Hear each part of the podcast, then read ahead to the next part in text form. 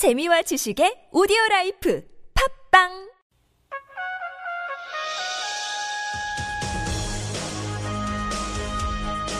열린 인터뷰 시간입니다. 검찰이 검사장 출신 홍만표 변호사에 대한 현직 검사들의 전관 비리는 없었던 것으로 결론 내렸습니다. 다만 일부 검사의 개인 비리를 수사하고 있다는 건데요. 정의당 노회찬 원내대표 연결돼 있습니다. 안녕하십니까? 네, 안녕하십니까? 에, 정 의원께서는 이런저런 배경으로 검찰 문제에 관심도 많으시고 전문성도 많이 갖고 계시죠? 예. 지금도 법사에 소속되어 있습니다. 네.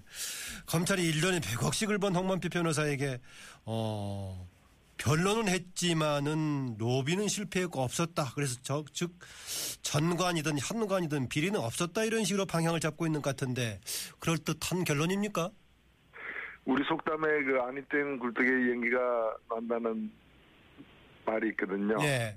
그 불을 떼지 않으면 연기가 날 수 없다라는 그런 이제 예, 역설적인 표현인데, 예.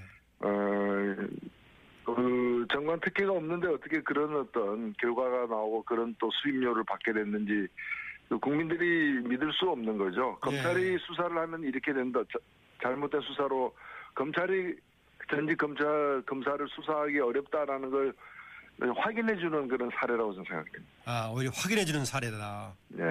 어, 그러니까 둘 다 지금 그 면죄부를 줄 가능성이 있는 거죠. 전관의 비리 가능성 문제도 그렇고 또 이게 같이 하려면 현직 현관도 같이 맞물려 있는데 실패했다고 하면은 결국은 현직에 대해서 면죄 주는 거 아니겠습니까? 그렇습니다. 어, 어, 뭐 홍만표 변호사가 스스로 어, 자신은 뭐 세금 처리를 바빠서 세금 처리 잘못한 것 말고는 잘못이 없다고 했는데 예. 그 변명을 이렇게 어, 하- 맞춰주는 합리화시켜주는 그런 수사 결과다 생각됩니다. 어, 그래서 그런가요? 정운호 이제 네이처 리퍼블릭 대표로부터 금품을 수수했다는 의혹을 받고 있는 검사와 수사관 이것은 그냥 개인적인 비리다 해가지고 완전히 없애기는 곤란하니까 한두 건 정도를 개인적인 비리로 몰아서 뭔가 이렇게 희생양 만들어서 해결하려고 하는 걸까요? 네, 그렇게 저도 보입니다. 예. 근데 이걸 해결되겠습니까? 이렇게 해서 결, 결국 이 수사를 네. 지금의 그 검찰에 맡길, 맡길 수 없다라는 게 드러난 만큼 다른 네. 조치가 저는 필요하다고 생각됩니다. 예. 그 다른 조치나 뭐 특검 같은 걸 얘기하시는 겁니까? 그렇죠. 뭐 네. 지금 만일에 어, 어, 고위공직자 비리 수사처와 같은 예. 그런 이제 이 권력자들에 대한 수사를 전담하는 그런 독립적인 기구가 만들어져 있었다면은 저는 이런 결과가 나오지 않았으리라고 보여지는 거고 예. 그래서 뭐 공수처가 아니더라도 특검이 있어야 되는데 그래서 사실은 어, 이 공수처의 기능을 갖는 상설 특검을 만들려고 했던 것인데 새누리당의 반대로 인해 가지고 제도 특검이라고 해서 예. 특검이란 제도만 상설화 시켜놓고 기군이 뭐니 아무것도 없는 거죠. 예. 그러려면은 지금 특검을 임명하려면 새로 또 국회에서 여야 간의 합의를 만들어야 되는 굉장히 어려운 어, 코스가 지금 기다리고 있는 것입니다. 오히려 지금 상, 상설특검제 만들어버려가지고 기존의 제도보다 더 못하겠다 그런 비판도 있었죠. 그렇습니다. 예. 이 사실은 없는 이만 못한 어, 제도 특검이 지금 있어서 그 제도 특검에 따라서 다시 또 특검을 임명하고 하려면 그 절차가 굉장히 번거롭게 돼 있는 거죠. 예. 그러니까는 기존에 그때그때 필요해서 상설, 상설이 아닌 특검을 한다면 제도의 상황에 필요한 만큼 특검을 제도화시킬 수가 있었는데 지금 기계적으로 하다 보니까 필요한 만큼 못할 수도 있는 거죠. 예, 지금 이번에 홍만표 변호사 사건이라거나 또는 그 지금도 진행 중입니다만 최유정 그 변호사 100억씩 수임료 받는 예. 그런 어떤 사건들 이런 보면은 이것은 어 그야말로 상설특검이나 뭐 공수처와 예. 같은 고위공직자 그 수사를 전담하는 그 기구가 정말 필요하다는 걸 확인시켜주고 있는 사례들이라고 생각됩니다. 예. 그러니까 지금 특검을 통해서 당장 이 건에 대해서는 해결할 필요가 있는 거고 고위공직자 비리 수사처 같은 경우를 또 제도화시키는 게 정말 필요하다라는 지금 그런 지적이시네요. 네, 그 그렇습니다. 예. 어, 이런 문제, 권력자들의 비리 문제를 제대로 처리하지 않고 국민 통합이 가능할까요? 그 지금 우리나라 이 사법부에 대한 어떤 사법제도 예. 그 운영에 대한 불신은 OECD 국가 중에서 가장 높습니다. 그러니까 권력에 대해서 신뢰하지 않으면은 권력의 행사하고 집행하는 그 과정에 대해서 역시 불신할 수밖에 없는 것이고요. 예. 어, 그런 속에서 어, 우리가 뭐 사회가 뭐 민주주의가 제대로 꼽힐 수가 없는 것이죠. 예. 그 이제 검찰 개혁 정말 과제가 계속되고 있습니다. 구호는 자주 나옵니다만은 구호에 굳히지 않으려면 어떻게 해야 될까요? 예, 이걸 참 제도적으로 막는 것도 사실은 한계가 있습니다. 예.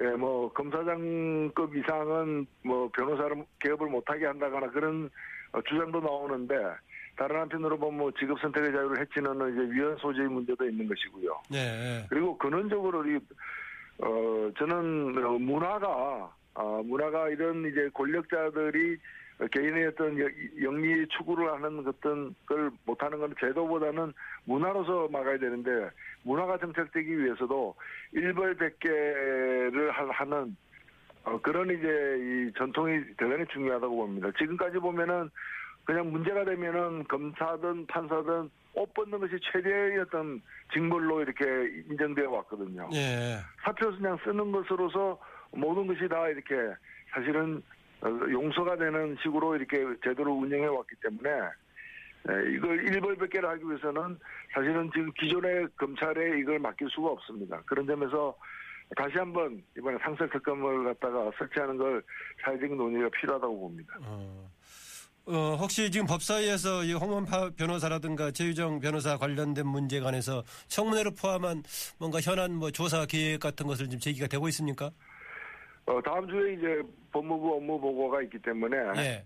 예, 거기서 아마 이 최근에 이제 이 정관들의 어떤 그런 거대 비리 사건들을 예. 어떤 그 진실을 규명하고 또그 좀 근원적인 대책을 마련하기 위한 여러 좀 정책 제안 등이 나올 것입니다. 예. 어, 또 어제 뭐 다른 또 결정돼 있었는데요. 어, 영남권, 동남권 신공항 문제입니다. 10년 이상, 길게는 뭐 14년까지 끌어왔던 동남권 공항 문제 결국은 신공항 사업은 백지화됐다 이렇게 결론 났는데 어제 보니까 어, 정의당 심상정 대표는 박근혜 정부에서 가장 잘한 결정이다 뭐 이렇게까지 결정이 얘기했던데 어, 노 의원께서는 어떻게 평가하십니까? 예, 일단은 저는 어, 정치 논리에 휘말리지 않고 어 그리고 또 이런 좀 지역 이기주의를 좀 넘어서서 그야말로 국민의 혈세로 이루어지는 사회인 만큼 경제성 중심으로 따진 어, 냉, 냉철하고 현- 현명한 판단이었다고 저는 평가하고 싶습니다. 네, 이번 결정 자체는 냉철하고 현명한 판단이었다. 예, 지금 여러분께서는 정의당 노회찬 원내대표의 인터뷰를 듣고 계십니다. 아, 결정 자체는 현명했었는데 그동안 이무전이란 국론 분열이라든가 갈등 상황에 대해서는 누군가 정치적으로 좀 책임을 져야 되지 않겠습니까?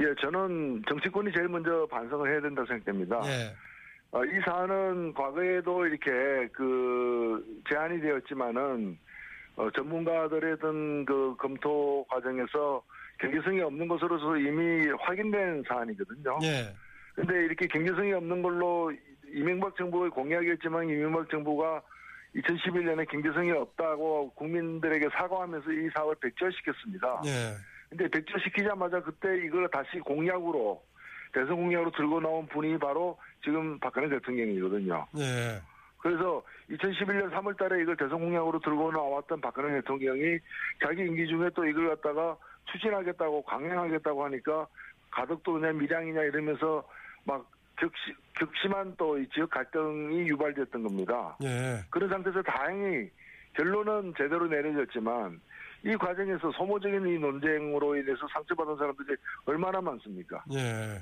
예, 그리고 이걸 갖다가 국민의 막대한 혈세가 들어가는 사업을 갖다가 국가적 차원에서 검토하지 않고 지역을 기준으로 해서 우리 지역에는 어떤 게 유리할까 이런 식으로 이걸 다루도록 했던 그 지역에 있는 정치인들 이런 분들도 사실은 저는 어, 책임을 지고 좀 반성을 해야 된다고 봅니다. 예. 지금 대한민국에 비행기 한 대 다니지 않는 그 공항이 얼마나 많습니까? 지금 울진공항도 그렇고요. 예, 무안공항은 1년에 800만 명이 이용할 거라고 예상해놓고 지금 하루에 500명도 지금 이용하지 않는 공항이 되어버렸습니다. 예, 김제공항은 그 만든다고 해놓고 지금 땅을 다 매입 400억씩이나 되는 돈을 줘서 그 공항 부지를 다 매입해놓고 지금 공항은 이 경제성이 없는 걸로 드러나니까 지금 그 땅을 갖다가 배추 농사 짓는 사람들에게 빌려주고 있거든요. 국가가. 예. 아, 농사 짓고 상황은- 있습니까, 지금? 네? 농사 짓고 있습니까, 지금? 배추 예, 농사를? 그 땅을 지금 그, 그 땅을 갖다가 그렇게 빌려주고 임대료를 갖다가 1억 몇천만 원 정도 수입을 올리는 쓸모없는 땅으로 지금 돼 있습니다. 예. 이런 것들이 다 국민의 혈세를 가지고 만들어진 일들이에요. 예. 그리고 이것들이 전부 다 총선이나 대선 때 공약화되었던 사업들입니다. 심지어는 두 달 전에 4.13 총선 때도 이건 문제 제기 공약으로 내세웠지 않습니까? 그렇습니다. 예. 그렇기 때문에 저는 정치인들이 표를 얻기 위해서 무책임한 공약을 남발하고 또 그것이 각 지역의 개발 이익에 대한 기대감을 부추겨가지고 우리 안 그래도 먹고 살기 힘드니까 그거라도 우리 지역에 하나 와야 되지 않느냐 이런 식으로 민심을 자극해가지고 격심한 국론 분열 상태까지 치닫게 된 데는 무엇보다도 정치권에서 제일 먼저 반성을 해야 된다고 봅니다. 네. 이거 이제 또 정치권의 반성도 있겠지만 뭔가 이런 시행 방식 자체도 한번 뭔가 새로운 해법을 또 내놔야 할것 같기도 합니다. 매번 이런 국가적인 사업을 두고 지역마다 갈등이 생기고 다 자기적 유치하려고 하는 문제에 대해서는 뭔가 다른 또 해법도 필요할 것 같기도 합니다. 다른 이슈 좀 살펴보죠. 지금 창원이 지역구시죠? 네네. 더구나 그동안에 이제 노동자들 많이 있는 지역에서 현장 활동도 많이 하셨는데 지금 이제 구- 구조조정 문제, 조선업, 해운업, 다른 뭐 제조업 구조조정 문제 어떻게 풀어야 할까, 할까 참 어려운 과제인데. 네, 지금 실업률이 사실은 경남 지역 같은 경우에 급증하고 있고 이에 따라서 지역 경기 전반이 침체되는 그런 이제 어, 문제가 상당히 확산되고 있는 지금 상황입니다. 예. 저는 어, 구조정은 필요하다면 해야 되겠지만은 기업들이 그 가장 손쉬운 방법으로 또 가장 힘없는 사람부터 먼저 인력을 감축시키는 어, 그런 방식으로 어, 이 일을 처리하는 것은 어, 그 자체로서도 문제일거니와 이 산업의 경쟁력을 갖다가 그동안에 축적되어 왔던 경쟁력을 갖다가 그 경쟁력이 다 사람의 경쟁력인데 예. 그 경쟁력을 갖다가 어, 이런 이제 조속적인 어떤 인력 감축 방식의 의 구조조정을 통해서 그런 경쟁력이 이제 상실되는 것이 대단히 좀 뼈아픈 상황이 아닌가 이렇게 생각됩니다. 뭐 그, 그래서 사회 안전망을 갖다가 좀 확충하고 현재 마련되어 있는 제도도 어, 이런 대량 실직 사태와 관련해 가지고 어, 미비점을 보완하는 그런 대책이 좀 필요하고요. 예. 특히 이제 조선업종을 갖다가 어 이제 특별 이제 이 지원업종으로 어 고용 고용 지원업종으로 지정을 해가지고 다대보험 실업급여도 받을 수 없는 그런 이 비정규직 어, 노동자들을 갖다 구제할 수 있는 방안을 보완해야 된다고 생각됩니다. 어제 김종인 더불어민주당 대표는 이 투구조정 관련해 가지고 연명하는 방식이 돼서는 안 된다라는 거에서 과감한 정리를 함의하는 그런 얘기를 하던 것 같던데요. 예, 일반론으로서는 맞습니다만은 일반론으로서는 어, 한계에 봉착한 기업들을 과감하게 정리하는 것도 사실 필요하죠. 예. 그러나 지금 문제가 되고 있는 조선업종은 여러 전문가들의 어떤 그 분석에 따르더라도 따르더라도 사업 자체를 조선업이라는 업종 자체를 갖다가 사양산업으로 규정짓고 폐기할 상황은 아니다는 것이거든요. 예. 어, 그런 점에서 규모를 줄이거나 또 수주가 되고 있지 않은 현- 현실 속에서 물량에 따른 인력 조정은 불가피한 것으로 보여집니다. 예. 어, 보이지만은 그것이 그냥 무책임하게 그 호황계에는 그 이윤을 제일 많이 가졌던 사- 사람들이 이 불황계에는 그 이윤을 가장 적게 나눠 가졌던 사람부터 먼저 희생시키는 방, 방향으로 일 처리해서는 안 된다는 뜻이죠. 예. 그저께 정진석 새누리당 원내대표가 국회 연설 내용 중에서 어, 대기업 또 공기업 노동자들의 양보를 통한 중향 평준화를 얘기했어요. 공감하셨습니까? 예, 저는 뭐 현재 양극화가 심화되어 있고 특히 정규직 비정규직의 어떤 격차가 심한 것에 대한 지적은 예. 어, 올바른 현실 인식이라고 평가하고 싶습니다만은 그 대안으로 나온 것은 예. 그 비정규직이 정규, 비정규직과 정규직의 격차로 인해서 누가 가장 이익을 받는가? 그건 정규직이 이익을 본 것이 아니고 예. 그 사용자 측이 이익을 본 거거든요. 예. 그런데 비정규직 문제를 해결하는데 정- 그 책임을 갖다 그 정규직의 양보로만 해결하려고 해서는 안 된다고 생각됩니다. 예. 기본적인 방향, 중향 평준화 방향 자체는 어떻습니까? 중앙 평준화가 되기 위해서도 어 전반적인 경제 시스템 자체가 재검토돼야 되는 것이고 예. 왜냐하면은 지금 중소기업의 정규직은 대기업의 비정규직보다도 못한 처우를 받고 있거든요. 예. 그래서 대기업의 정규직이 양보한다 그래서 중소기업의 그 정규직이 나아질 리도 없는 것이거든요. 예. 그렇기 때문에 한 사업장 내에서 정규직과 비정규직의 그 양보를 통해서 잡쉐를 한다거나 노동시간 단축을 통해서 격차를 해소한다거나 하는 그런 문제하고 산업구조 전반에 걸쳐서 지금 어 버리고 버려지고 있는 그런 문제를 갖다 바꾸는 거랑은 다르다는 거죠. 정부가 지금 공기업이라거나 또는 공공기관에서 비정규직을 갖다가 경쟁적으로 비정규직을 갖다가 채용해가지고 임금격차 버려놓은 거는 어떻게 해결할 거냐는 거죠. 예. 그런 방안은 담겨 있지 않다는 점에서 한계가 있다고 생각합니다. 네, 정의당은 그동안에 선거제도 개편의 필요성을 가장 강하게 이제 주장을 해왔던 정당이기도 한데 개헌론이 최근에 전국의 중요한 이슈로 등장하고 있어요. 선거제도 개편이 개헌하고도 부분적으로는 좀 맞물려 있을 수도 있겠는데 개헌에 대한 입장 어떠십니까?